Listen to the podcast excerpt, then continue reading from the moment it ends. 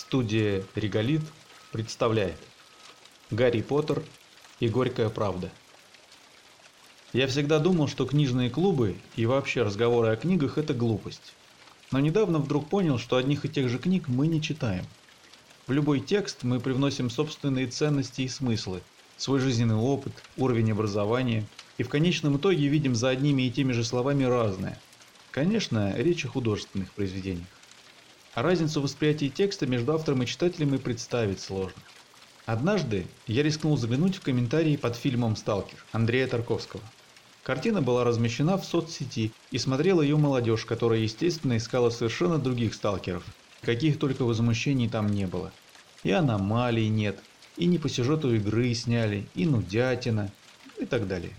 Никто из комментаторов и не понял даже, что перед ними одно из величайших произведений кинематографа, что все те режиссеры, сценаристы и операторы, которые снимают для современной молодежи блокбастеры, в свое время смотрели и восхищались этим фильмом, и даже копировали приемы Тарковского. А им молодым не понравилось. Не понравилось и все. Я знаком с людьми, которые за поем читали Достоевского. Но не великого русского философа Достоевского, а автора детективных романов. Когда спрашиваешь, понравился ли им Великий Инквизитор, они говорят, что не читали. Братьев Карамазовых читали, а про Инквизитора не слышали. И не важно, что это глава братьев Карамазовых, и что эта повесть одна из самых головокружительных высот человеческой мысли. И Федору Михайловичу здесь удалось то, что больше никому не удавалось. Впрочем, с Достоевским сложнее. Его и не все философы поняли. Бертран Рассел, например, не понял. А он, на минуточку, Нобелевский лауреат и один из основоположников неопозитивизма.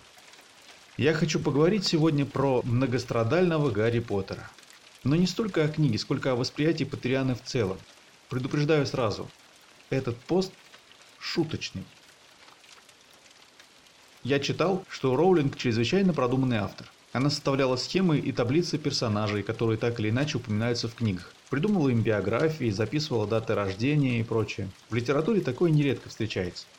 Например, когда я писал пьесу «Офис», я завел отдельный документ, в котором расписывал информацию об основных персонажах. Все от политических убеждений или отношений с родителями до особенностей физиологии или неудачном сексуальном опыте. В моей пьесе было пять основных персонажей, между которыми общим было только место действия. Я сидел, расписывал. Вот автомеханик Андреевич и дальше. О детях, о жене, о родителях, как и почему он начал возиться с моторами, как оказался на улице, почему запил. Все, все, все. И на выходе у меня получился весьма объемный персонаж. Я бы даже фоторобот его составить смог. Когда я в итоге составил книгу «Белая капроновая нить», я включил пьесу в ее состав. Получилось, книга начинается с повести «Офис» и заканчивается офисом, пьесой.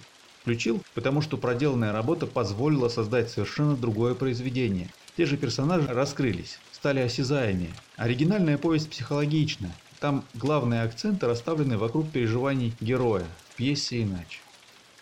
Я хочу этим сказать, что в мире Гарри Поттера существует огромное множество событий, сюжетов и историй, которые не были опубликованы, и которые Джоан Роулинг знала, когда писала свои книги, а мы, когда читали, нет. И поэтому мы читали совершенно другую книгу. Наш Поттер беднее. И поэтому многие вещи для нас не очевидны. Особенно личность профессора Снейпа. Ключевые моменты Патерианы мы узнаем из его воспоминаний, и они настолько яркие, настолько красноречивые эти воспоминания, что мы и Гарри, кстати, тоже диаметрально меняем к Снейпу свое отношение. Но эта яркость и убедительность создают множество проблем.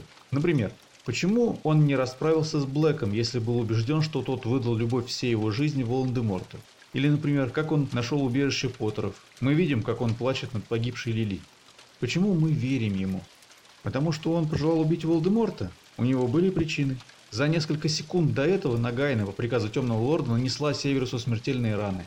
А с другой стороны, перед этим Снейп собственноручно убил Дамблдора. Мы верим воспоминаниям, в которых он утверждает, что директор сам просил его об этом, и игнорируем факт, что воспоминания можно менять. И хорошо бы помнить, что Снейп учил Гарри о Клеменции, он умеет редактировать воспоминания.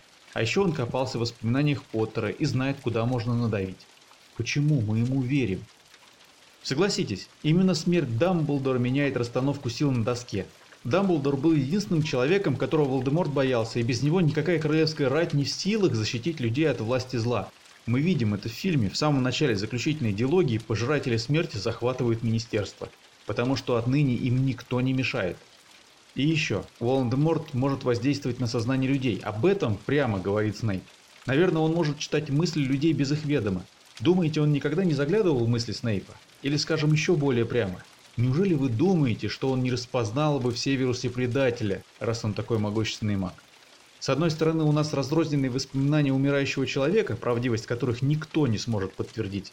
И ряд событий, с другой стороны, часть которых прямо свидетельствует о том, что Снейп злодей. В том числе убийство Дамблдора, которое поставило весь магический мир на грань. Почему мы ему верим? Может быть, все было иначе? Может, он соврал Гарри? Давайте пофантазируем. Представим, что компания Поттера изводила Снейпа не просто так, а потому что все знали, юный Северус положил глаз на Лили. Ей приколы над старым другом не нравились, она спорила, просила, ругалась, но Джеймс не слушал, и вот однажды он выкинул очередную глупость, после которой они с Лили поссорились, и она ушла. Джеймс с друзьями долго ее искал и нашел в обществе, или скажем больше, в объятиях Снейпа. Сириус решил, что Голубков нужно проучить, но Джеймс пожалел Лили, сделал вид, что ничего не было и отозвал псов. Вспомним, что патронус Джеймса олень. Правда, Блэк его не послушал и устроил Снейпу западню, но Джеймс спас Снейпу жизнь и потребовал, чтобы тот оставил Лили в покое. Шли годы, и Лили продолжала тайно общаться с Северусом. Он знал, где Поттеры прячутся, потому что она ему рассказала. И желая, наконец, восстановить свое право на любовь всей жизни, а заодно и вернуть долги, устраивает заговор. Он узнает у Лили, кто хранит ключи к их убежищу, накладывает на Петтигрю заклятие Империо и выдает с его помощью Волдеморту пароль. Расчет простой. Волдеморт кинется к Поттерам, Снейп отправится за ним, завяжется драка, в которую у Джеймса не будет шансов. Но как только Волдеморт с ним покончит, из кустов выскочит Снейп и так пиу-пиу ему в спину. Трех зайцев одним заклинанием. Избавится от соперника, спасет любимую и станет героем Плутона.